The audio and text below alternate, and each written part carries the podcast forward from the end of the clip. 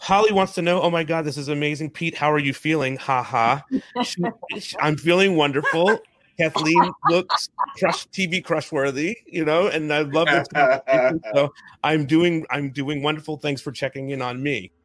Hey Beverly Hills 90210 fans, are you ready to dive deep? Episode by episode, storyline by storyline, character by character, as we break down the making of your favorite zip code with your host. Charles Rosin. Did I say that? Larry Always Mullen. this heinous thing about the, the, the real person, and we going, what? We're getting rid of this guy. Pete Ferriero. And growing up, my like TV crush is Claire Arnold. So I mean, she has to come on the show at this point. Fashion guru Perry She was like 25 or something. And what the hell? She looked so old. Like so many special guests.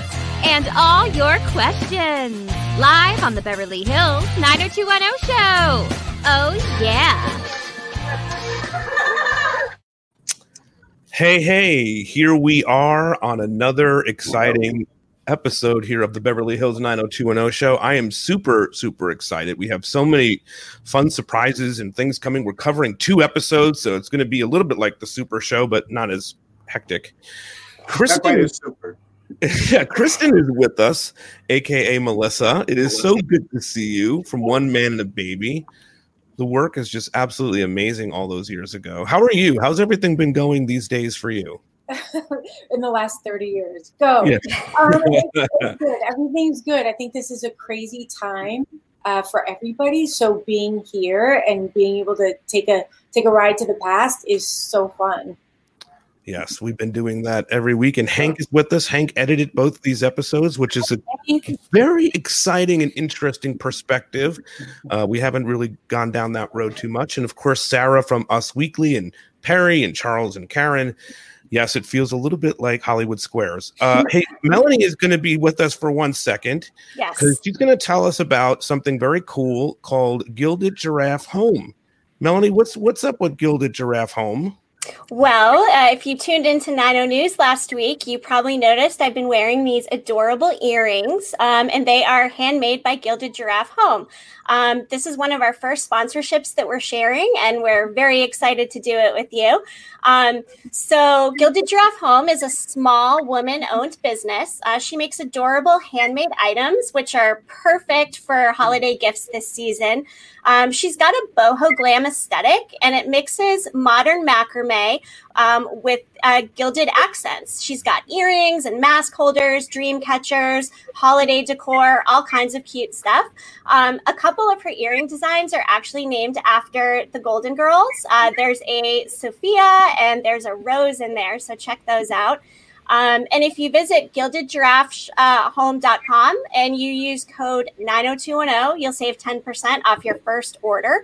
Um, so check it out. She's got super cute stuff for the holidays. Uh, follow her on Instagram as well at Gilded Giraffe Home. Um, underscore in between the words. And um, again, support small business and shop small this holiday season. It's been such a crazy year. So the more we can support these, you know, woman-owned small businesses, um, you know, we, we hope you like it. And and thanks for checking her out. All right, Melanie, thank you for that. Uh, tell her to name some after some 90210. That's what I was thinking. Of Brenda Right? or Kelly. Absolutely. Yeah. Yes, Absolutely. We need a good Melissa. idea. Yeah. yeah. Well, we'll see what we can Taylor do. made. All right, Yes. Melanie, we're going to say goodbye to you. Before we actually get into this episode, I have a big mystery surprise. I told everybody that we were going to have a mystery guest. So, Kristin, I thought, um, you know, it would be appropriate to reunite you with your son, Joey. Oh my god, that's so adorable. Hi. Hey, how's it going? oh my god. Oh, that's Now, of course- crazy. You haven't changed a bit. Yeah. Not at He's still a baby. No, it's it's Joey. Danielle was one of four twins that played uh, Joey. There is no way you have any recollection of doing that. But what have you heard about it? Uh, I don't know. My mom's told me like they would just switch us out when we were asleep, or whoever was sleeping, they just switch us out. Yeah. Did you get a chance to watch this episode? Yeah, I actually watched it like two hours ago. Nice. what do you think of your performance? Can you identify yourself of the four twins? Do you know who's who? Yeah. Uh, so I uh, I screenshotted it. It was uh, I was asleep in the crib with like my hands like that, and then uh, right after it was definitely my brother. That's so funny. That's amazing. The baby Uh, cried a lot. There was a lot of utzing going on with the baby. Yeah, really, really There was a lot got of you took direction well with that. You really got into character there, Daniel. Um, Yeah. Kristin, do you remember working with the baby, uh, Daniel, at all? And what was that experience like for you at that age? That is so sweet. I, you know, I this is what I do remember. I remember getting to set early when when we were going to work with you guys to hang out in your dressing room. Now I don't know which set of twins it was, but I was like, "Give me, just give me a baby. I want to play with a baby." so, yeah. So and I don't know, I don't know, but I do remember going to work early, like those days, so that I could play with with the babies. Yeah. Had you had much experience in your own personal life with holding babies? So you're, you know, were you Yeah. auntie or something like that, Yeah, or we're friend? Catholic and we're Italian, so we like That's- there's that's- babies yeah, everywhere. Same Yeah, so it, it is, but I but I waited late to have mine, so I I just borrowed people's like and on sets and pretend babies and pretend sons and daughters and got my fill and yeah. That's amazing. Well, Daniel, is there anything you'd like to say to mom before we uh, say goodbye? Yeah, good to see you. It's After all been like uh, thirty years. Yeah. How many months was he supposed to be at, the, at that time? I don't know. I No? don't really know. Probably I, I don't know. He looked like he was about what ten months, something like that. Now, Yeah. your brother got to do this too. Have you guys talked about this experience together, Daniel? Uh, I told him that he would reach out to me. Uh, he didn't seem too enthused, but my mom thought it was pretty crazy. Yeah. Yeah. Well, our show is all about finding these uh, these little guest stars and big guest stars and uh, trying to put it all together. All right, Daniel, we're going to say goodbye to you. I don't. I would keep you on the entire episode, but I don't know that you would have much to input on the creation Yeah. of this, considering you were like uh, ten months old. So, yeah, Thanks for Yeah. coming, buddy. I was Yeah. only for a few seconds. The fans are loving it. By the way, so all right, man. Thank you so much for stopping by. All right. All right, there goes Joey once again. You gotta go change his diaper. All right, so let's let's uh let's dive into this. Starting with Chuck first. Um, I love going back to season one. I was just going to say this again somewhere in like the interview clips that we did. It's just such a fun trip. It's the episodes I find now when I go back to season one. I find that I'm I like them even more because they're simpler. I don't need to wrap my brain around who is who, who's dating who. You know what I mean? Like I could just focus in on the story at hand. Um, tell me about the creation of this particular episode. Was a lot going on behind the scenes at that time? Uh, it's a little bit of an understatement, you know. The first, you know, you guys have heard me talk about the first twelve and just how how topsy turvy they were. But you can break them down. There were the first six, then there was a transitional episode where where Paul Waigner, our longtime producer and friend, came on the series, and then there were these other shows, and we kind of broke them down by the producers. Everybody wanted to have a little more autonomy in their work, particularly my my colleagues on this. So, Gentle Art of Listening, Isn't It Romantic, and BYOB were, were Karen, it fell under our purview, Karen and my purview. One Man and a Baby, then followed by Slumber Party, was Darren. And then there was East Side, was Carmen Sternwood. This is credited. And then that's the, uh, and so, so this was an episode that was um, extremely interesting for, for from a production standpoint. Before we go to Hank and talk about that, or, or Kristin, with the want to hear her thoughts about the character uh, herself. But um, the idea being, it really was merging of two stories. Darren Star had the idea of the radio contest. I think he had that was one of his original kind of funny B story uh, pitches from when we started, you know, together. You know, from from the first from the green room on. So, and this is where we slotted it in, mixed it with Amy's sense of having a a the, of the character of Melissa, a strong woman who's had a baby, who's taking, who's defying uh, the social norms, and with, with, with an uber amount of confidence and a lot of indulgence, and and what that would be, and and so we merged the two together, and um, interestingly enough, the if you that you know that from a production standpoint, which of course was also part of of my purview for this one, um, that uh, it was the idea of the the stunt, the actually having the actresses jump out of the plane and, and get that done. How would we do that? And it was a real pivotal moment for me. I'll share this if I ever do finish or start that. I've started the book. If I haven't finished the book, this, this story will definitely be in it because it was a turning point, this episode for me personally, because um, this was a big deal. This was a big stunt to do. And we always had, every episode started with myself and the director and Duke Vincent mm-hmm. having a tone meeting. And Duke wasn't real happy after he read the script because he didn't believe there was any way that we could do this well. And that as the writer producer, I had to come back with a backup plan. And uh, God bless our associate producer, a woman named Livia Hanish, who's, who's down in Australia, Sarah Page Hall, if you're listening. I've tried to contact her to come on the show. She was great. She did the first two seasons and um, and she got this stunt to be done mm. uh, for a price. And after that, Duke and uh, never came to a 90210 tone meeting. he actually gave me the show with that. Right. He was very happy that we did such a good stunt for that. So I look at the stunt first, not the baby first. I I have to confess on that when I look at it. But I also think it was very funny.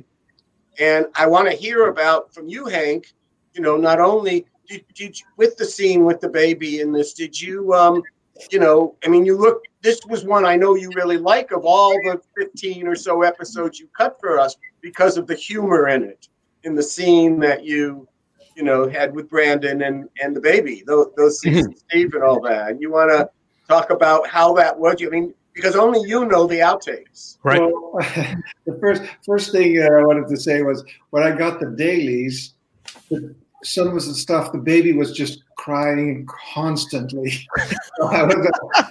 First of all, I heard a lot of doors slam in the corridor because nobody could stand a baby crying all day long.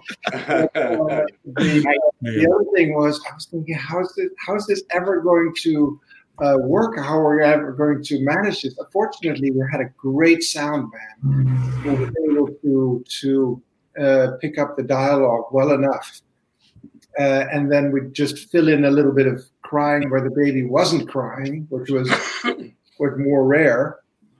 Um, uh, but it, it, actually, when I saw the, the, scene again of the two guys trying to figure out how to uh, put a diaper on, it was just hilarious. And then it, it lifts up the baby, and there's six diapers on the baby.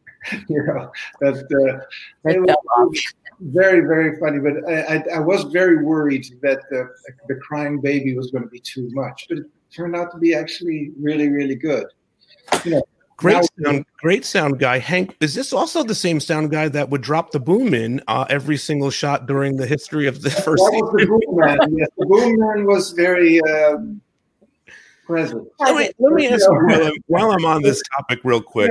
As an editor, when you see the boom in the shot, do you are you absolutely like, are you, what's happening? You, it must drive you crazy to see that. You know, uh, in those days, yes, but in nowadays it doesn't make a difference. Punch in. You about thirty seconds to take the boom out. So. Wow. Uh, that's completely changed. Uh, for instance, when the, the baby throws the spinach in uh, Brandon's face. I mean, nowadays you would have a CG baby arm throwing the spinach. You know, it, it's all CG. It's it's very easy to do all that stuff. Uh, it it changes. Uh, by the way, Kristin, it's really really great to see you again. Uh, Been a minute. It was, it was, such a joy editing your performance in that. You were so good in it, um, and we, we, were all uh, very much in love with you. So uh, you know, we, we, it was just wonderful to uh, to work on that uh, performance that you gave during on that episode. Well, as a viewer, also was in love with you. Wow. so, so that, that, worked all the way around on on that. Thank you so much for doing that. Let me ask you, Kristin, when you, uh, how did you find out about this show and you obviously auditioned for it? What was that process like for you? Well, I actually I have a weird connection. I don't remember um, Charles. I guess I would have met you in the in the beginning process, but I actually auditioned for the pilot. Oh, My you were you were given you were given the uh, you're told to come through the golden door. Kristin did not audition. Everybody, you had a lot of fans in the uh, in Oh. the in the world, in the spelling world, in the propaganda world, and so there was no. Uh, it wasn't even considered. There was no Absolutely. casting on this. well That's lucky, lucky me because it, it was it was such a blast but I, I do remember auditioning for the pilot and and my brother and i uh, being asked to test for it and uh, we joke about it to this day my younger brother Bryan Dattilo is an actor and Right. and we're 16 months apart so but i remember rem- I, I, I read the script and uh, we're from the midwest and my mom was a single mom that moved us to beverly hills and i read the script and i was like no one's going to care about this. This was my life. And I was going to Beverly Hills schools and like, and I was like, this, no one's going to watch this. So instead I took an NBC show, which was 13 episodes, which was canceled after 10. Because like, they were like, we're good. And, and, and, you know, and it went on to become this amazing show, 90210. And, and my brother and I definitely still, we, we joke about it to this day. You could have been Brandon and Brenda, maybe. Um, well, no, because Shannon and Jason were, but yes, yes, meant to be. But you, that's what you. you went, you went to Beverly. you I to did. wow! I, I went, I my, went- yeah, Go on, go on. I went my freshman year and my senior year. Was John Ingle still there? Was he? Yes, gone? yes. John was there. Did you Oh. take drama with him? I, you know, I, I did Or for half didn't? a semester, but, but then I left. So, Uh huh. Right. and then didn't when I was a senior. I see. Yeah. Well, Yeah. Lori's got Lori's already Lori's throwing down questions already. Why was Melissa dressed so proper in comparison to the other students? Student students, excuse me. I don't know what word, word I was using there. Any, does anybody have a comment on She's that? going to Harvard. What do you mean? She's got to dress the part. Thank you, Sarah. Thank you. She looks like she should be going to Harvard. Yeah, she did. She looked older. Yeah. Yes. I have to. Yeah, can I you say really- one thing? Wait, go on. Can I say one thing? Yeah. Did notice, and some of the super fans would definitely notice this. And I'm talking about the people that watch these episodes multiple viewing. That it was a, he. He's uh, Brandon said he was a junior in this episode, and that was kind of a Put mistake. the dagger in the heart. Because, you know, they were juniors for like two years because the first year i think that you explained this on this podcast before but it was it was being in limbo without being linked to any particular calendar uh you know one-offs not serialized etc and then by the sec you know And Jason looked at me like in episode four, I think it was the one with the basketball one on one. He said, You got to make me a junior, man. I don't look like a sophomore, do I? I don't come off like I'm 14. I went, Okay, fine. You know, no one thought that was no more proof that nobody thought this was going to be but he, he, past he, 12. was a- he was 20 he wasn't 15. And nobody ever thought Andrea Zuckerman was a sophomore. You know, being totally honest with each other. Um, okay, so let's talk about this, uh, Kristin. You get the script. You're going to audition for Brenda, but then how do you get a call back to say, okay, well, that's not going to happen, uh, but do you want to play Melissa? Do you remember how that sort of I. I just remember being able to read an episode and and uh, and being lucky enough to like want to go play for a week and you know it was and and of course and yeah yeah of course the answer was of course yes yes yeah, And and it was a sweet role. It was you know it was a, it was a challenging role to play a mom and like you know there was crying scenes which I always panic about you know there has to be like real tears as it happens in a scene. I'm always like, oh my God, I don't sleep the night before. So I do remember having anxiety over that. Um, yeah, but it was great. What if nothing happens? What if you have to cry and nothing happens? Is this an actor's nightmare? Is this like I think you do that once as an actor, and then you're like, oh, I that can never happen again, which is what happened to me. And right. like, how do you how do you foolproof this? And so you know, do you have a method now that you have a foolproof method on that? I'm curious. It's Pete. It's so dark and like so. But I'm one of those people that has to actually go there and like because I I don't fake things in my life at all. Well, I'm not a good faker. So Right. yeah, I I sort of I, I sort of, uh, I sort of, yeah, just bring bring myself to that place and like sit in it, which is not fun. You have to do it. Very Italian of you. I think that's a very Italian thing we do. Yeah. All right, look, this is your this is one of the first ways that I think we see you here. Let's let's take a look at this clip. and you recommend Get together, we just all works out. I take two steps forward and two steps back. We come together Is this a uh, public performance or should I pretend I'm not listening? Sorry. Thought I was alone. I know, so did I. I can leave. No, no, no, no, don't. I hate to eat alone. All right. I'm Brandon. Hi, I'm Melissa. Do you do you remember doing some of that uh, stuff with Jason? I think the singing was so horrific that I blocked it out. um, no, I I do remember because I remember that was the first day, and I, and I didn't Yeah. know Jason, and he was just a doll. What a loving, like generous, welcoming, warm guy. So yeah, I remember that day. I remember getting the dailies from day one and thinking how ingenious the director was in the way that he used the tree, that you looped around the tree, how unusual that was. Even though it was on the page, he, he staged it well, and you guys pulled it off so well. On that shot where Jay looks around over his shoulder at you, I mean, that was in credits and montages and things like that, I think. Oh yeah, for sure. Um, I'm curious, uh, Perry. Look, you, there was that question that popped up here about fashion. Uh, what did you think of? Did you feel that as well when you were watching this episode? Not really, honestly. I mean, Brenda wears like suit and ties to school, so I didn't really think that Melissa's like turtlenecks were that conservative. Yeah. Um, definitely preppy. I got the sense that it was preppy. I hadn't. I hadn't. This is one of the episodes I actually had not revisited, maybe ever. Every almost every other episode I've seen like thirty thousand times.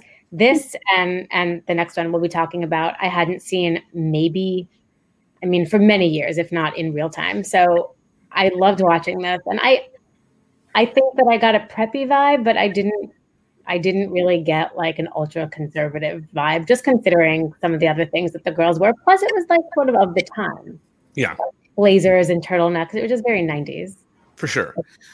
Uh, Sarah, you looked back on this for the first time in a long time as a super fan. What what do you think of this episode? I mean, my first question is how come Kelly didn't know that um, there was a girl in her school with a baby and couldn't warn Brandon? Like, what the heck? She would definitely know. Kelly did seem to know about all of that. Pete, get Darren on the phone, huh? Yeah. No, it- there was when we leave the episode. I mean, there, there, there's a bigger. But well, I'll put it now. I don't have to wait to the end of it. So we were, we were balkanized, right? Pretty much. I, we, we were getting the stuff done. That was what was important at that point. And the fact of the matter is, is we had done BYOB. Uh, those who know the show now, Sarah, like you Perry Pete, you, we would have stretched a half a season on that plot. That would have been the longest plot. We would have found different ways to do it. He would have met somebody in driving school. Who knows what where it would have gone? But you know, we wouldn't have done it in one episode. But Right. we do it, and and meanwhile, I get this script and I call the network because that was an easier form of communicate. Dan McDermott, my buddy, there, and I called the network and I said, "Look, we just this guy just got in this horrible accident, and in the next episode, he's driving." It, the, the the lack of continuity is is is is uh, you know really kind of appalling. And Dan said, "Well, it's okay. Look, they're not watching that closely, and you have to know that between episode seven and fourteen, everybody left us alone. Dan and I just left us alone. Spelling wasn't that the network wasn't that about you know they they went had done what they're going to do with the show, but they had set the parameters for what they thought the show would be, and they liked Dan as a great executive now, uh, head of um, uh, AMC uh, product uh, network, and and now us, uh, you know, with with us, and it was we knew what we were doing. We had it balkanized in this, so um, so that moment happens. We film it. It's in the episode. It's a major part of the episode. Kristin, you guys are driving, and you know, the Freedom Drive, and everything. It, it becomes a metaphor for it, and because of that, the next day I come into work and I have, and this shows you how long ago when we made this show, there is a telegram from Western Union waiting for me. And it was from five office workers slash secretaries in New York City, Manhattan, and said, We watch your show. We love your show. Do not insult us like that again. And that's Wow. that was, you know, always so whatever question you might have about what Kelly in school, and you're absolutely right. I mean, it was to get the good, you know, to get ex. It's a way to get exposition out, you know, and and and uh, you know, I dismay. Maybe they hit it, you know. Maybe it was that seemed like a pretty, you know. Now I'll, I'll, I'll go count count uh, counterpoint on you, Sarah. That that it was a um, you know a really closed kind of preppy group and Kelly was just some younger party girl. They they, they didn't really they, were, they weren't of the same ilk at that point. Somehow you know? Steve knew, but Kelly didn't. know. No, I'm just kidding. Yeah, Oh. well, Steve, you know, Steve he, knows there everything. was, he, he thought he was the father instead. uh, Brad wants to know if Melissa is singing the Paula Abdul song. Yes, right. That's you. That's your voice. If, if you can decipher it in that, yes, that's what it's supposed to be. Yeah. Nice. It is so insulting also that they've removed all of the music from uh, the shows on Hulu and Pluto and everywhere where you watch this show. It's coming up a lot. People are talking about that more now. Um, I'm just, I don't know. Is, is that even removed? Is the Paula Abdul singing removed from because it's, I mean, it's, it's technically Paula Abdul's song. I, I wonder if that's even in the episode. So you might be catching a break on that. It might just be you taking your headphones off. Yeah. Well, No, that probably was a per, that was a part of the dial like what her dialogue was. I I don't know for sure. And That's they so could have frustrating. definitely not gotten the rights, but they should have. got- It would have was a I think that's in the different versions. of it. Um, there's different versions. I think because I was noticing as well that um, there are many different versions out there. Uh, you know, the parachute uh, scene had originally different music, and then later on it had an instrumental, and then it had a song. So I've seen different um, versions of the music uh, in this these episodes. Wow. I, was, Yeah. I, quite, I, I didn't quite know how that happened. Well, the one I went after, and the estate said no because uh, Karen, I think, will remember one of the first projects I ever did was about Jimi Hendrix, and you know the life of, of Jimi Hendrix, uh, based on a book that someone had written. And he was in the army, and I wanted to have him jump out of a plane and somehow connect that to his music. So I always thought, if you know Jimi Hendrix music, and Hank, I know you know "The Wind Cries Mary." That's the one I wanted to have as it went down. And um, gosh, didn't they happen. wouldn't license to me. Go figure. I think For a little 90210, maybe they would have, you know, a year or two later, but not. not. I, I- when the when the scene was still ten minutes long because I was in love with it, uh, it it, uh, it had the Cocteau twins under it. I think that's the pre- original uh, presentation. Oh, is that right? Yeah, probably. And when- Now, what's- yeah, tell us about cutting this. Tell us about Uh, it. Well, you know, it's it's one of those scenes where, uh, as an editor, you really fall in love with the moment. First of all, I mean, when you cut to it, it's just laugh out loud funny when they're sitting with those funny helmets and those purple suits in that airplane. It's it's very funny. But once they get out of the plane, and you think, oh, they're just going to cut away. That's the end of it. There was a lot of material um, that you guys shot for that. So uh, you know, did it. Yes. So it was it was a lot of fun to create them floating in the air, and then the, the whole thing was was quite beautiful and really well done. Um, so as an editor, you fall in love with it, and you created this whole documentary on how two girls jump out jump out of the plane. But and of course, eventually we need to be uh, what is it, forty seven minutes or something like that? 40 Right. Minutes. 40, no, even then it was 42. 43 minutes. And we took up two minutes with our title sequence. You know, we, So- so- that was one of the secrets of the show. You shoot less if you have a long title sequence. So, you know, the first the first save scene some money. was the was the first scene that had to be you know practically eliminated was the whole etherical uh, floating through the air scene. But so this was did, did they jump out of a plane? I'm sorry, I don't mean to be ignorant. Did they jump out of a plane, or is this, or the, is it like a, a sound stage where they jumped out of like a green screen? Oh, I wanted to say that it was on our stage, of course.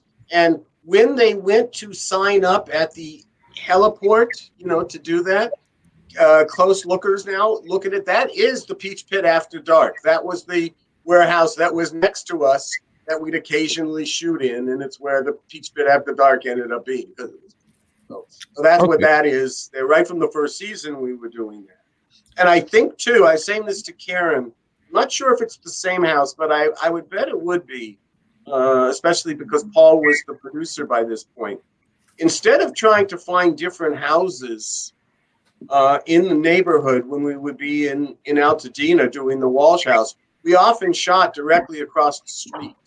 The Ashes there, other times lived there. Uh, when, when in, in Divas, remember when J- there there was babysitting involved, so they went across the street to J- when Brenda and Kelly were together. That was at the same house. So I want, I bet you this is that same house. Yes, Big just house to be different clear, girls did not actually. Jenny and uh, and and Shannon did not actually jump out of the plane I didn't think so. Yeah. No, no, it was in our There, there- there- there's, I think you guys had shot some good uh, close-ups of the girls with fans or something, or some. I remember there was some good material that was. Oh, we had big fans, yeah, going Yeah. through. I'm sure. it was, it was very well done. So, you know, it, it as far as I was concerned, it could have lasted ten minutes, but uh, obviously, There- There's one other thing, since we've got Hank here, just real quick, Hank. It, it's not as as theatrical, of course, but you know, I really love the, the way that you cut together the moment where we find out that Melissa has, a baby, and you cut to all the characters, and they're all reacting in this, and it's a it was such an old fashioned way of doing television and yet really effective because you see everybody's reaction in a an organized fashion. What did that look like to you? This, uh, that was uh, such an ad break uh, kind of as, thing. as you know, you know, I came, I came on to the show more. Uh, uh, that I was on the show was a total surprise to me.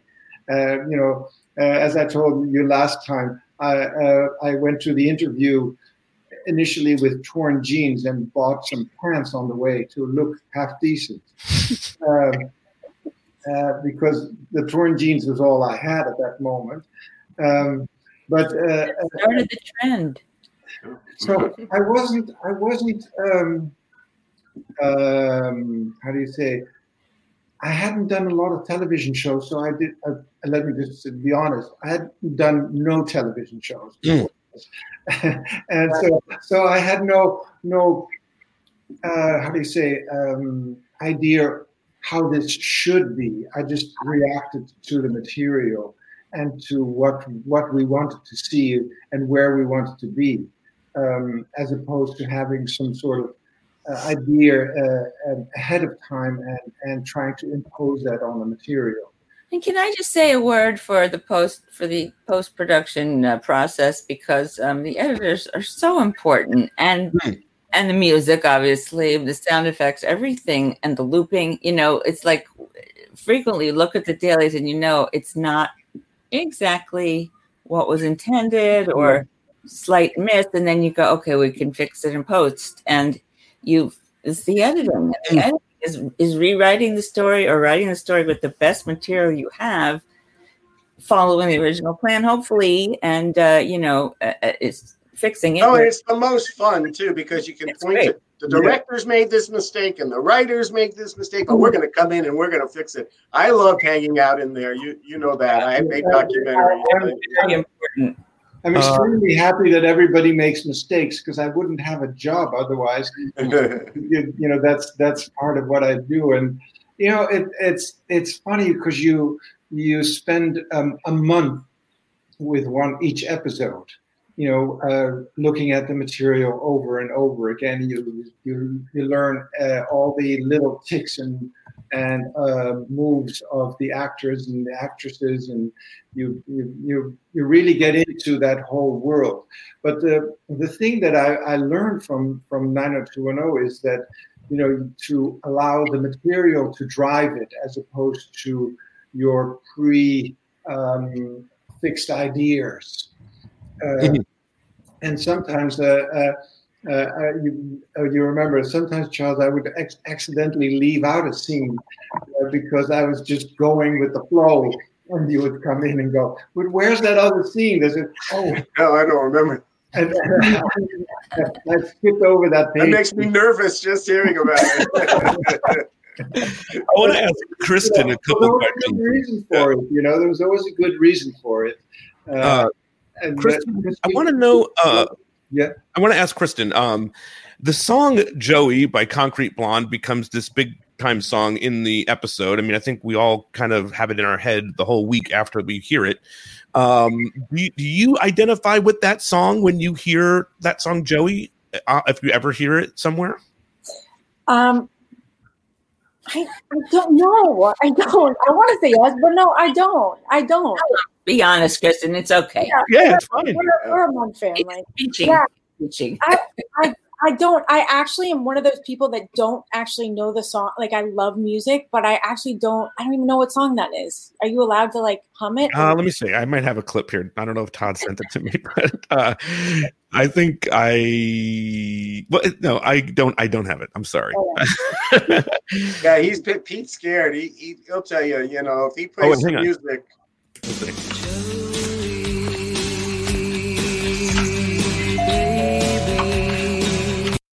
All right, that's it. There don't, nobody should yell at us at that. With that, do, do you recall that song at all? I, I, I, I don't. I don't. I don't think I've ever heard that song before. I mean, I think on the episode. I thought it was like maybe I really haven't heard that song. that song amazing. became a hit, right? Yeah. became a hit. Yeah, I thought so. You consider that a hit, Terry? Or Darren, what do you think about the? I'm laughing because for 30 years she could have been just wistfully reminiscing over this song. Yeah, I know. I now- want to listen guys on that, on that, but I, I don't. Yeah. Maybe moving forward, when you hear that song, never. Now I you, you will think about that. You're gonna start crying in the grocery store. That's right. um, I'm curious, Melissa, when you look back on this episode, did it bring back a lot of good memories? Was working with the cast all very fun for you? Uh, just kind of want to get your thoughts on that before we switch over to the other episode.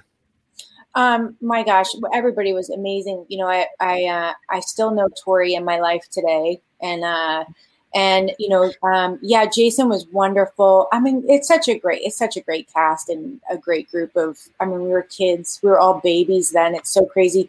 Tori and I, our kids go to to uh, grade school, went to grade school together. So our daughters were very close friends. So it's been Nice. fun to, yeah, it's really sweet. It's been fun to sort of have these parallel lives with so many people. We all ran around together, and that sort of, uh, you know, it was a very close little group of people that sort of saw each other at auditions all the time, and we would see each other at parties all the time. So it's special. That show has a special place in my heart. Jason Priestley, I think, is just one of the greatest, and and uh, and so talented. And I was just so happy to be a part of it. Yeah. Very awesome. All right, Kristin, we're going to say goodbye to you. Thank you for stopping thank by here. I Thank you guys you so were much. so amazing in that episode, and uh, Thank just you. thank you so much for spending the time with us here. My pleasure. Thanks. Bye. guys. Thank you. All right, we're going to say goodbye to Kristin, and we're going to move our topic to the other episode. Uh, but before that, I am going to play an ad as I bring everybody in. So check it. We have so much new and exciting merchandise over at Beverly Hills 90210showshop.com. You can get your own Peach Pit shirt or Welcome to Beverly Hills shirt or oh my god, check out that classic retro Beverly Hills 90210 shirt. Oh, and for you Claire Arnold fans, Pete, you can get yourself a Claire Arnold t-shirt. I mean, we pretty much have everyone and everything covered, from Dylan McKay to Ray Pruitt. I mean, we even have a Roy Randolph shirt. So don't be a squeef. Head over to Beverly Hills 90210showshop.com and get on it. All right. Well, now joining us here uh, is Luisa Leschin. Did I say that right? Did I get that? Yes, Leshin. Hi. Hi, Luisa. It's so awesome to Nice have to you here. you all this time. Thank you for coming. Also. Chuck Rosin said we need another mystery guest. So here's Richard Rodriguez. Oh my goodness. Hi, Hi, everybody. John. Hi, John. How are you? It's Good. Hi, John. Luisa, how are you? Good. This is great. Yes, you guys probably haven't seen each other since back at the uh, back at the park. You know, East LA. I mean, I Luisa and I have worked together after that, and and uh, we did a lot of stuff and took Yes. classes and stuff like that. It's And a small became a- community. You can't get rid of anybody. everybody knows everybody. I had such a hard find hard hard time finding Carla, but she's so good in these episodes. Have you guys run into Carla at all in in your in your time doing this? No, that was it. That was Yeah. it for me. Yeah. Uh, I think it was also it for her. There really aren't, if you go on that IMDb, and my IMDb is so fouled up that I don't ever recommend anybody to go on IMDb. I just want to Really? get that public service. Oh yeah, it's out not it's not there. accurate. Outrageous. No. People As take journalist, credit for should know things I that. wrote. It's Oh yeah, for me. So I just who cares? But the um, uh, why did I bring it up? I don't know. Oh, finding Carla. Yeah. For, um, can I just say to point out, just let us identify our lovely guests at what Yeah. roles they played in the episode and who you're talking about and what roles she played. Okay. Luisa played uh, Anna, our house the, the housekeeper, right? Yes. And then John Vargas played Richard Rodriguez in this episode, the, the cop that we don't know who's a cop, that he's a cop, right? Yeah. It takes a minute to figure that out. Uh, and then Carla, we're talking about is you know the lead character. I think her real name is Carla, and she's also Carla in the in the. That's Uh, where we were. So we're talking about Carla, that that this is basically her only credit. I mean, She was maybe so there was one after she. Lovely. She obviously really we that the craft service wasn't good. it obviously had some impact because another she was so good. She is so beautiful, and um, you know this is a such a, a, a an episode that means so much to us personally. And I'm really happy. I, Pete also got some. We did a little interview with the director of the episode, Dan Attias, who um, set some up and, and with Hank, and and uh, look forward to whenever you you yeah, know. we'll play, we'll play some of those clips for sure. Yeah, but let's talk about East Side Story. You know, let let let's talk about the development of this storyline. Chuck and maybe Karen. Chuck, start with you. Well, um, this uh, episode was the final one of the first 12. Oh. And uh, it was developed independently. And when it was delivered, Dan Attias, who directed so many of the 20 of our episodes, and most of them in the high school years, and the ones you remember, commencement and the gun show, and everybody's talking about all the ones that, that later in general art he had done and and this was his next one and he reads it and he goes it, it's just never going to be better than a c it's just going to be very average you can shoot it you know what was passing as television in that time this would be fine because what it all was about was going to the dance what you saw as the dance was the entire episode built to this dance Mm. going to the dance are they scared to go to the dance will they go to the dance they think they're going to the dance, but maybe they're not going to the dance. Oh, there's the dance. That's pretty much the hour. And um, and and Dan said that you know we could do better, and I and I thought the series at that point we were really at a crossroads.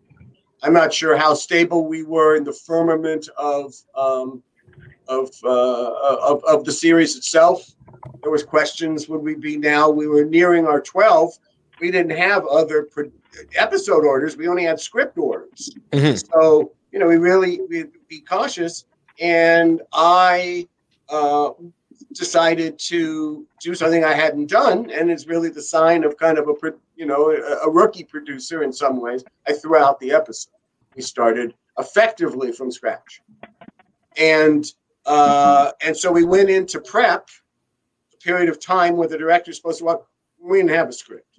What we did have was the I- what we did get started on early because Paul Waigner, our producer, was very good with this. Is the dancing, which still became you know the sequence is, is, is it's funny because here it is we're doing a you know an interesting character and a flip of stereotypes, uh, an interesting cop show in its own way. I did a television movie for CBS about witness protection, and when I had to pull the story out of somewhere, so we kind of merged some of that material in here uh, with your character, John.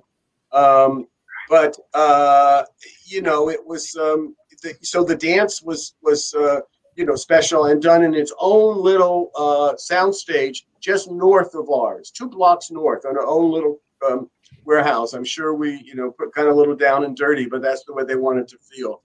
And um, and so, but anyway, I'm getting ahead of myself because it was a very difficult script to write for me. I was so burnt out. And hi, Karen. You want to talk about? I'm sure Karen's what you saved that you're not always credited for. You know, I am uh, not credited on the script, but yes, this was one of those. This was a turning point script, really, in in both for the show and for uh, and for Chuck's writing career, actually, because there had been some projects prior to 90210 where he, you know, asked for my help or I would help him out, you know, as a as another writer, um, come in with another set of eyes, help him here and there with comedic things, whatever. But you know, as time went on, he could do it by himself. But you know, it was another. It was helpful to have a spouse writer. Uh, but this one was like, oh my god, we're we have like five days, and it's over Christmas. What was- wasn't it like very short time? And yeah. and and it was um, and it was tr- try, I would sing "Hark the Herald Angels Sing" every time I sit down to the uh, It was- computer. like somebody help us! Can anybody very write much under the gun and chuck was just going to write it himself you know we have three little babies three children small children etc it was christmas it wasn't it hadn't been on my schedule to do it but we just sort of found the help and just you know closeted ourselves and just churned it out in a couple of days it was very it was very um And the interesting postscript on it is, is Yeah. Mr. Spelling supported me in the effort that, okay, you want to rewrite it, you've earned that, you've done this, you've worked hard, it's coming into Christmas, you do what you, you want to do on that. And when he got the script, what he wrote, he always wrote little notes on it and sometimes more and, and this, but this one was was was great. It's one of them I've kept. It said, Well, now you've done it. All the episodes have to be this good from now on. Oh, that's cool. And and yeah, and you think that's a big praise, but at, the same time, it's you idiot. You realize how hard it is to do that because Aaron, you know, was uh, was a little bit of a factory, the spelling production world Sure. pre nine hundred two one zero. So it was, um, but it was so it was a turning point for me, Luisa. I think you do know that because your character was in some of the early episodes, that, and I do think you also know I am originally from Beverly Hills, and and even in college had a lot of friends who were uh, L.A. kids who at Marlborough or or then was the Harvard School or, or Marymount or different ones like that, and all of those households had domestic help, had kid, you know, cooks and this and this, and they were always Hispanic and Latina. And so that was there. That was built in. It was the LA I knew. Your character was going to be there once a week in this, and it would lead to interesting stories like this. Mm, Mr. Spelling was real uncomfortable with Cindy Walsh uh, not cleaning and cooking for herself when, when you know, Carol really wanted to go out in the world and, right. you know, something yeah, like we that. thought So- Carol, just teenage kids, she could have a career that could be a source of some interest. Not till they got to college. No, no, she's gonna. That's why I- this but you episode- realize that, right? That I we enjoyed having your character on the. Oh no, show. you you could not have been more gracious or or lovely. The atmosphere was wonderful, but I, I don't know if you know this. I am now a writer myself. Um, I was just about to give you kudos because I did So uh, this is so- remember you for that, and and George Lopez. That was uh, that's the real deal. That's a real big show. Thank good good. Yeah, well, Keep work. I've been very fortunate from George. I, I mean, for the last 20 years, I've been a writer, a working writer. But one of the things I was going to say about this episode that that in in rewatching it, you know, what you did was yes, you know, it's like everybody had had a housekeeper, whatever. So it is what it is, you know. But in, t- in trying to break open the boundaries, what you did was created a story that allowed someone like Carla Montana, and this wasn't her only role. It might have been her. I don't know if it was her first, but she she did quite a few films, and then I- I'm hoping she's got some fabulous retirement in Hawaii or something. uh, we can imagine that. But that was a magnificent role that was incredibly difficult to come by. You know, as as as Latino actors, which John, who's a phenomenal actor. You know, classically trained. We, we were in a in a repertory company together, and and he, you know, I mean, there's nothing he can't do. But of course, the industry only allows you to play you know this width of character. So what you did with that carla montana character the carla character that gave her such scope and it was such a wonderful guest star role as with john's but hers in particular that you know it was kind of a star creating role which is again it's it's all part of of, of what was the problem and probably you know where where oh we we don't have any latino stars well there's nothing to play that's going to make you a star you know so that's why i truly Well, love thank you for, for saying that. I- there- if I can, can I interject? One of the things that i- i- in watching it over again, I don't, and, and it was the reveal at the end for Carla that she's, you know, that they, the the kid confessed. Her father's a professor at a at a university. Was I went ooh because here I'm seeing, you know, the Latinos on on camera speaking with distinction. You know, uh, uh, no accents. She was a smart. You know, you you you set it up at the beginning that she's a smart girl and she takes all these classes and she's interjecting it and, and speaking her mind. Um, and, and and so I just went, wow, what year was this again? Because the the uh, just the, the way that the prejudice and the stereotypes were dealt with was, you know, off the page. It was like, wow, this is, you know, I you know, I worked for Mr. Spelling. I, he, thank God for him, he gave me a break, and and and, and I did a series for him. Uh, so I know what you when you were saying about you know uh, uh, having her in there all the time, and it, it and I was playing the stereotypical character in a comedy, you know, which by the by the the twelfth episode, I was starting to go, okay, the joke is we got the joke, you know. But this was I, I was really impressed with the handling of that way back in the '90s. You know, it was Well, uh, thank you very much. I wanted to share with the both of you and, and everyone else that that um, you know, as you know, we made it. We threw it together. Hank, Dan directed it. Hank cut it. It went on the air, and we were doing everything else we had to do. And now we're doing summer episodes. So I'm not even thinking about this episode when I get a call from the people who do the Imagen Awards to tell me that I'm not winning an award, but I should be winning an award. And so he, she made them give me a citation and please come to the luncheon. And so I did. And what was fascinating about it, what I remember best about it, was that the it was a smaller room, by the way. It, you know, it was for to promote, you know, the the Latino performance in this in in on television, in um, in, in film, in you know Hollywood, and it wasn't. They weren't knocking down doors to get in there in '91, and Jimmy Smits and Gloria Estefan were the hosts. And I remember Jimmy Smits saying, "Guys, we're only this percentage of the audience, but someday." We're going to be this percentage of the audience, and you're going to be coming back for us. And and and indeed, uh, life is funny that way. But that's what I, I, I take away and remember best. I remember I remember sitting with you at that table at that luncheon because it was very small and it was in the very very early years of that. And just to add a coda to that, um, uh, last year I through the Imagen Awards, which are now held at you know huge. I, I won the Norman Lear uh, Lifetime Achievement Writing Award. Amazing. Congratulations. From sitting, from sitting at lunch with you and being so proud to be there, you know, it's like cut to 20 years later. So Yes, but you also no, I'm right. You you did also uh, improv and stand up, uh, things like that too. You you you uh, you've always been a multi talent. Let's uh, let's take a look at one of the here. Let's take a look at some of the work that you guys did. Uh, this is when they tell everybody about uh, Carla. Brenda, could you come down here for a minute?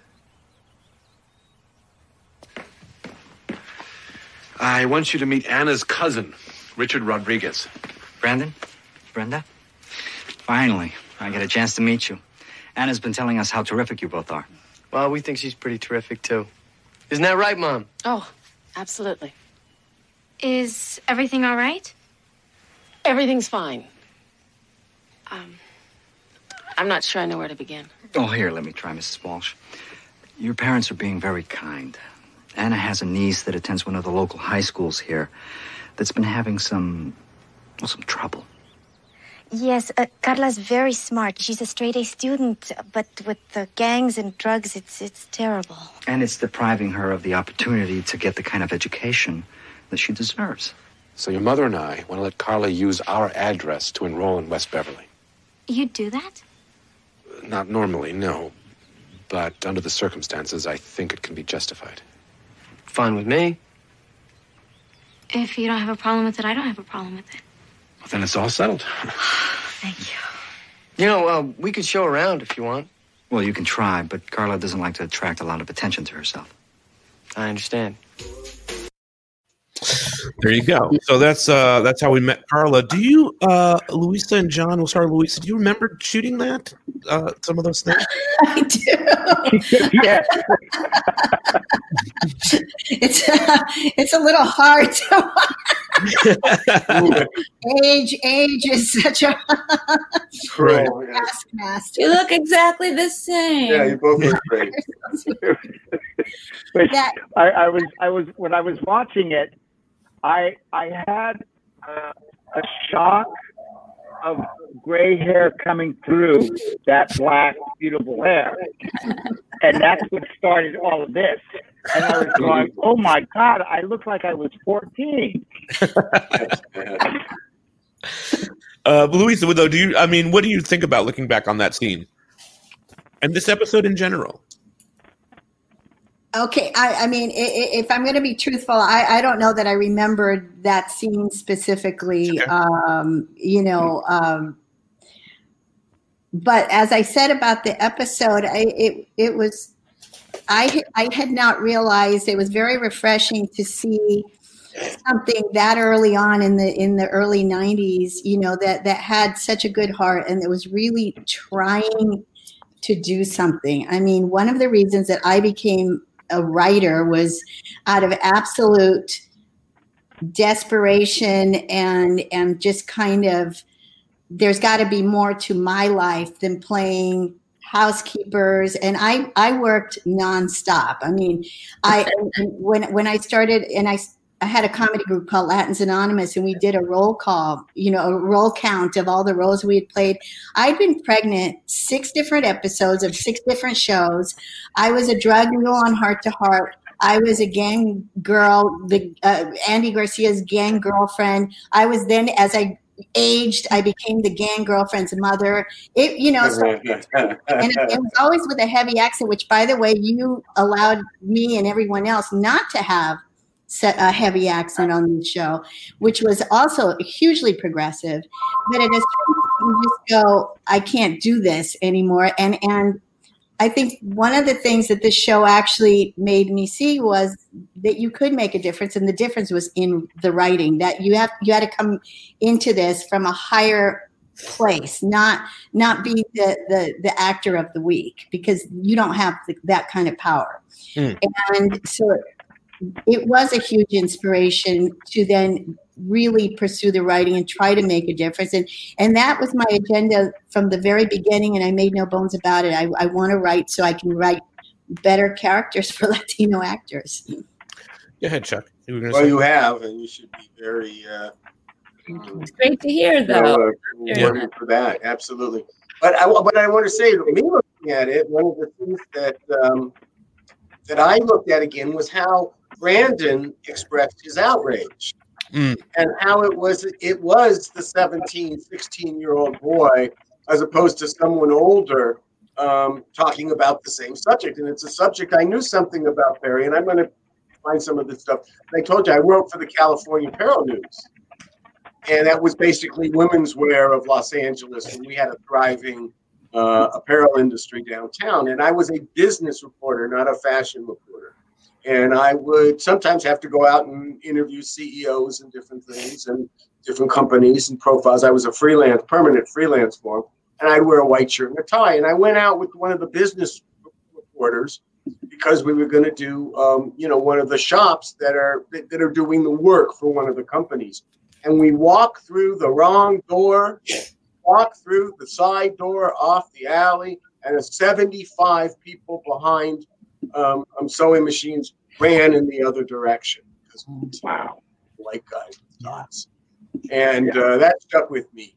Uh, so, so the no- notion of having a character like Chick Schneider was, you know, it, it, it the double edge. He's giving employment, and yet the employment can be sketchy, and so it's something that you know wanted to play with that character. And I did like that one moment when when that got when the actor was an interesting sidelight about him as well. When the actor says, "Well, you know, you're probably right, and we'll know someday in the afterlife," yeah, he did. He didn't dismiss it as saying you're a left wing piece of shit. You know, he realized it was a passionate young person's argument uh, in in one sense, but also one that you know really looked at at, at inequalities. He just didn't quite know how to. You mean You know. are referring to when uh, Brandon criticized Jim His father about the had the clothing and the, yeah, and the working and that kind of thing. Yeah. and that was the uh, Mark Lonow. Mark Lonow. And what I want to say about Mark Lonow is two things. Mark Lonow, um, acting was a, was like the fifth thing on his or tenth thing on his life. Mark Lonow was the Budd Budd Friedman's partner Co-owner. in in the co-owner of the Improvs. So the Improv was Mark Lonow, and Mark sold that out. Did very well when he did, and Karen and I met him four or five, I guess it was four years ago, three years ago, because my Lindsay uh, Rosin Passman, who was the writer director of Cruel Intentions, the musical in, in New York City, uh, the the um, when it was there, um, she was there too. You know, it was uh, Oh, wow. you know that he was the backer. He was there the opening night, and he's the guy who was backing the show Oh, thank you. or the production company that was making it. We were just parents, believe me. We weren't making it. We were just selling in our daughter. But you know what a small world. I said you were in the episode, and uh, you know, and he made the clothes. And it, so, did what did you think of those clothes, uh, Oh, Perry. The the, the, The clothing line. look, you I, know, mean, I love them. I I love them. I, I it was so funny watching the scene when Brenda got the shipment. First of all, that she used the word rude to describe them. I guess that was slang at the time, Right. And I thought it meant like cool. Um, so, so funny, and that was just so that that that was the only thing that dated the episode was Brenda's use of that slang. word. Because I I wish not- was an improv because I don't Everything was I don't aggressive writing the word rude. time. It was really tough for me, and still remains tough for me to write the word. Oh, that's dope. I, I've never been real good at that because I it oh, always that's had a different too. Connotation. are so me, funny. I know? just never heard that. It's so good." Clothes are great. I mean, seeing those neons, that's totally back now. I just, I love them. I loved. I mean, I just, I also remember coveting clothing like that when I was of age watching the show in real time. I was probably like 11 when this episode aired, and that's how I dressed, or at least that's how I wanted to dress. You know, that's Right. how I would my mom to allow me to dress in like crazy neon. So I felt that was very true. Well, when we turned into this being the 13th episode, in this episode, we also changed um, costume designers. So this Oh, was. Diane Kennedy's first uh, episode. I want to say to Karen, I think that this script is phenomenal. We've just been talking about it over and over. Everybody has been saying that. So, uh, mad props to what you did in that room during Christmas. Um, do you remember writing anything specifically and hearing what everybody is saying about the tone and how how how you came at it or how they think that you came at it? Was that important to you when you were writing this? Well, you know, I mean, I'm I'm just think what just popped in my head was a script that Charles had tried to get off the ground before before he was a, a showrunner, which is called Tulio and the the Tall Tales of the. I was going to bring up Tulio. Yeah. which was inspired by our wonderful housekeeper. Our actual housekeeper came over from uh, Guatemala, and their family of eight siblings. You know, and we knew them all, and it was just it just inspired a great story. So we had that part of it, you know, in our hearts to show that, you know, gosh, these people are like our grandparents were. They came here and they were the next generation of immigrants and they were wonderful family people, hardworking, da da da da. Um, and you know, we had I we have the same same. They still are in our are, are part of our family today, uh, thirty years later. So uh, that's how it is. But integral part. It's, it's um we just tried to give the love story some reality, tried to make it have some reality. And so, you know, the little now we call them microaggressions, you know, in the in the Black Lives Matter context, the little the little slights or things that you say that were she bristled at it, you know, and in getting their relationship going. Um, you know, with Brandon, they kind of were fighting, which kind of implies some kind of tension there. Um, and uh, and just and he's trying, you know, they, really had tremendous chemistry. That came Mhm. After the writing phase. That we were lucked out with that. That they connected so well to the material. And I will I will give myself a pat on the back for the romantic part of it, as that it. it And I think I think also because Brandon was from Minneapolis, and in that time the Carla, you know, the Carla Montana, they weren't they weren't there. They weren't there. I mean, he did not have real exposure to um, uh, characters like Carla and Latinos. didn't have And any in, in Minneapolis, I mean, that was the that's what we were projecting. So he, you know, it was very exotic, and yet it became very very real for for both for both of them. Well, something else happens in this episode. Uh, I want to show this clip. Do you like to dance?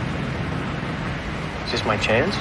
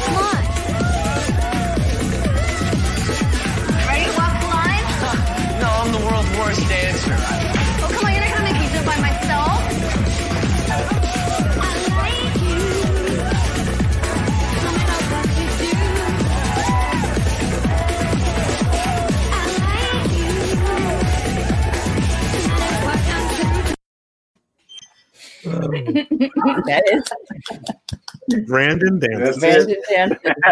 No, and that was mean- you don't see that too much after that. A few times he had. I don't think you ever see it again. Yeah, Not like that, Maybe you know. square dancing. It's Yeah. interesting when I look at that. But I want to hear what you uh, about cutting it, Hank. But I also just have to, to point out, you know, it, it was a really good song to choreograph, and that was the reason to. And I like you, and it was a romantic thing. The other song, and I think I've told you this on our first one of these podcasts, Pete. The other show that the other song that was brought to me was, and it sounded so crazy that someone would be going, "Everybody dance now," you know, and it, did, you know, and, and, and it didn't wouldn't fit the narrative. But I remember being in there, Karen, with Jordan Booty, and we both went, "This is the song we should be using, but we're going to be using this one instead." Uh, and that- Well, also the choreographer did because I did I read it right that it's Richard Montoya. That's exactly right. And So he's was from Culture Clash. That was so fun to, to see Yeah. that. I thought he did an amazing job. I did not know that he could do that. There's a lot of amazing things happening there. Uh, Dan Attias, the way he pushes in the shot you know coming into the club you feel like you're really there the way hank cut this let's talk to hank about cutting this uh this this scene do you re- first of all do you remember cutting the episode do you remember cutting that specific the dancing specifically I, uh, uh, it's a little soft uh, the memory on that on that, but I, I do remember. this is seventy five productions ago. um, no, I do. I do remember um, being amazed at the dancers because um, I had done uh, quite a few uh, like music videos for songs, etc. So I was very comfortable with that material. And and and in this case, uh, Dan wanted to do something different. He wanted to play much more in wides, you know, and and stay away from a lot of quick cutting. Uh, um, Yeah, and I, I yeah, thought wide. it was going to work, but when I saw the dailies, it was I was really so amazed at how good these uh, this group was. I mean, they were really, really good dancers. It made my life so easy because uh, uh, you know this was um, literally you could put it together in a few hours. You didn't have to um, try and make the moments work. The material was already good. The song was great. Um, yeah. So I, so I don't have a a, a, a very uh, clear memory of doing it, but I just because it was just an, it was an easy. This was an easy day for me in the editing room when that mm. material came in. Can I just say, I bet that Jason Priestley now that he has reached fatherhood and some other stages of life, I bet you he dances. I bet you. Hopefully not like that. He's just able to dance. He would yell it. I would say, "Oh my god, I can't do it!" I and then when I saw we made him dance. I forgot with, with Nikki, with the other girlfriend. We made him dance with her too, right? yeah we'll have to mm-hmm. I can't to dig that up we'll get He dana was absolutely, but you know, his wife is a major fit fitness instructor, and she's yes all with the moves. oh, and i I, see where you're going yeah i I see where you're can't going imagine that that she has not persuaded him uh, at one time or another to have a little. I was I would imagine that Hank after looking at the dailies was like Jason after seeing Jason Priestley dance say never again like just a note that goes It, it, uh, it got a big laugh, you know. Yeah. Uh, you see right. it the first time it was a big laugh because it was so the the bad white man uh, step, you know. he was in character. He was trying to do that for the part. It, ma- it, ma- it made sense. Well, listen, here's what Dan Attias had to say about working with uh, editors and working with you, Hank.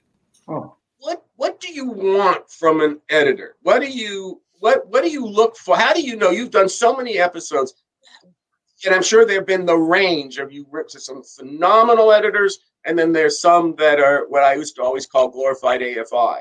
So what do you what what do you look for and how do, if you have any memories of how hank fit into that in this Yeah, and then what's your style do you talk to an editor every day uh, uh, you know uh, things like that Yeah, that's a good question. And, uh, you know, I'm unusual among directors. I mean, at least I'm told that by editors, and that I check in with the editor every day. I'll call the editor, the, the you know, after he's seen dailies, after or she has seen dailies or had a chance to work on them.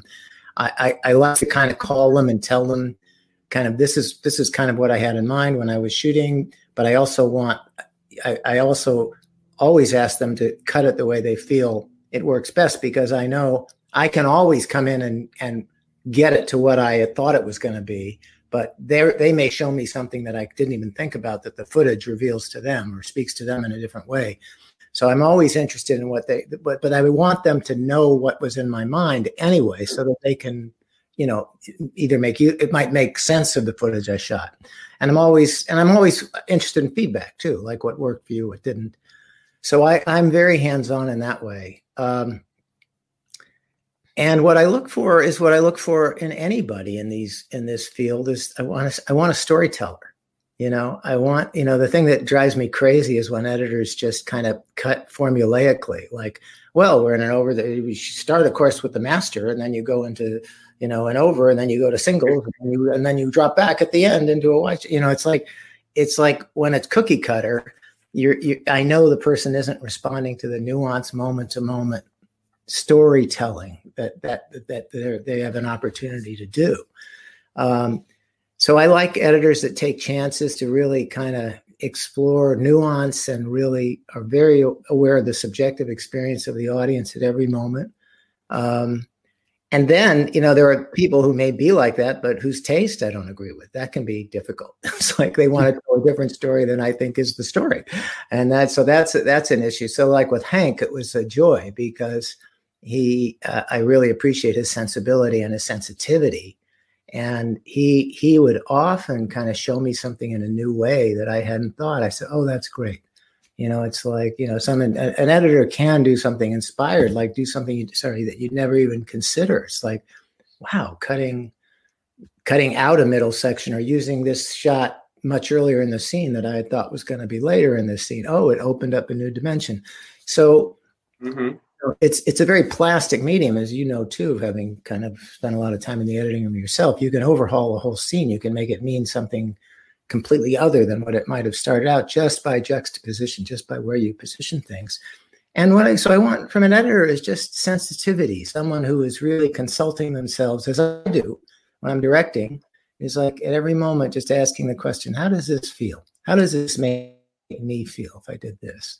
Well, how would I feel if I do this? So doing that, how does that make me feel? It's like hmm. I want someone who's touched with their feelings because that's what the that's what we're dealing with. That's what the audience is is experiencing. Really nice stuff. And Hank won an Emmy, right? For for Watchmen. I'm not making that up. So your your work is absolutely incredible. Second one. Wow. Yeah. Congratulations. What was the first one, Hank? What was the first Emmy? Lost. Lost. Ah, did you shoot the pilot? Did you cut the My other pilot? game. No, this is for the finale. Oh, the finale. Cut the finale. Yes. Yeah. Well, I'm always. I haven't asked Jack Bender to come on the show yet, but uh, one of our ace directors, of course, was the pilot. Directed the pilot Yes. of of Lost, and they got so used to doing huge productions, and he was one of the few American directors brought out to do um, uh, Game of Thrones. He would do one or two of those a year. So Yeah. we we really lucked out when, when he came came around. Um, I want to give Sarah an opportunity to pop in with any thoughts or questions here for this particular episode. Uh, you got anything on your on your thought mind right now? Um, no, I was just gonna say. I mean, with both of these episodes, I feel like it's so interesting because I immediately was taken back to like that senior breakfast when you see all of Brandon's like girls like through the years. And what's so interesting about this show is I found myself getting so invested in these storylines, even though I knew that they were like one episode. And I think that with Brandon specifically, it, it's so interesting to me that it took a while for him to get like a several episode art girlfriend, but I still found myself invested in all the the mini little love moments. And I think that's partly because Jason Priestley had such good chemistry with everyone, and partly because you guys wrote them as smart, cool women that you do want to, you know, root for, whether it was Melissa or Carla. So I thought that was cool. Yeah, very very true. How about you, Perry? Any thoughts about that? Um, I mean, I totally agree. I, I always thought that season one felt, I mean, probably by design, I'm sure. Obviously, Chuck and Karen can speak to this, but I always felt that season one f- was much less serialized. I felt that every episode was much more standalone, including, like Sarah said, the fact Oh, that my.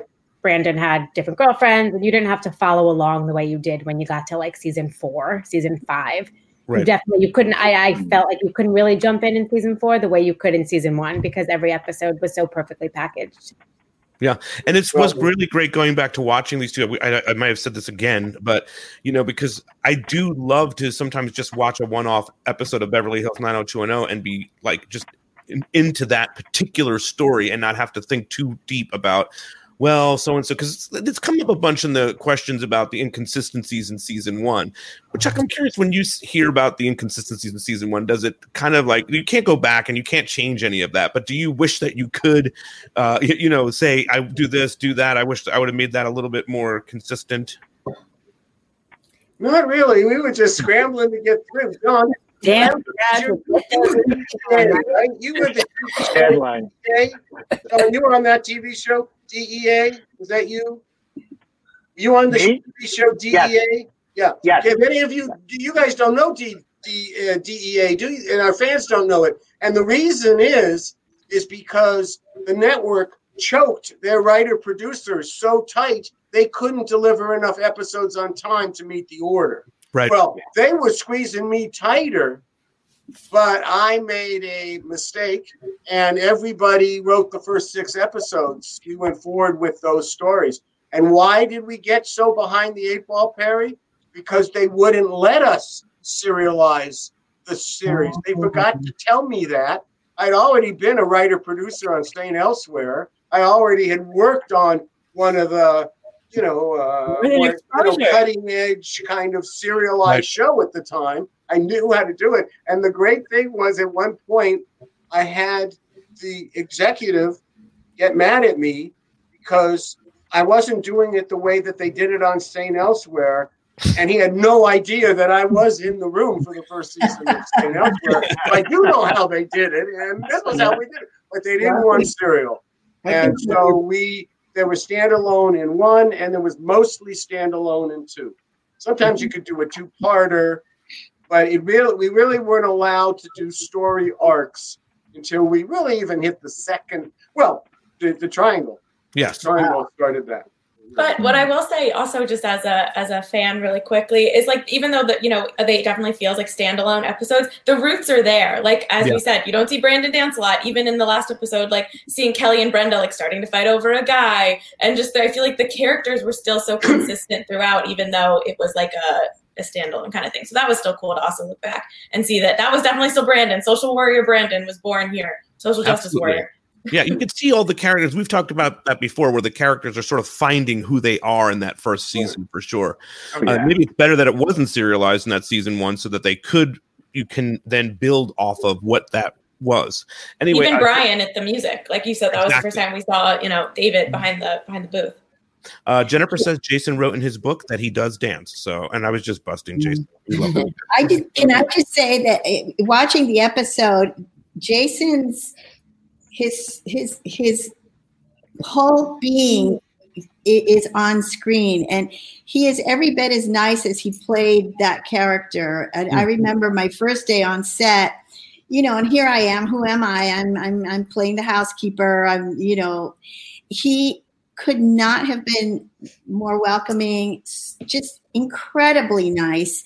And that just to me when i saw the episode i go oh my god you know that niceness is just no wonder you know he he blew up and everybody fell in love with him because how could you not? It really came across so nicely.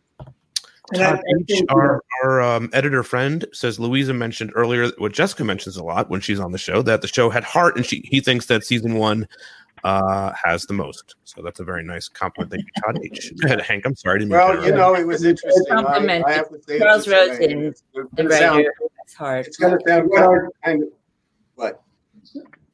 Oh, so, so what I wanted to say was, You know, I, was- I, I made a living, a really good living for about uh, five years, six years, just being a movie of the week writer. And I wrote women and children, and I wrote, wrote a lot of minorities in my, say, my calling card script was in this, particularly Black American, African Americans. And I used to feel that they would have a script, and I'd be also called in to do rewrites, scripts that weren't quite working. And I always had the folks of them like having visions of people in offices going, "Get the Jewish guy; he's got heart.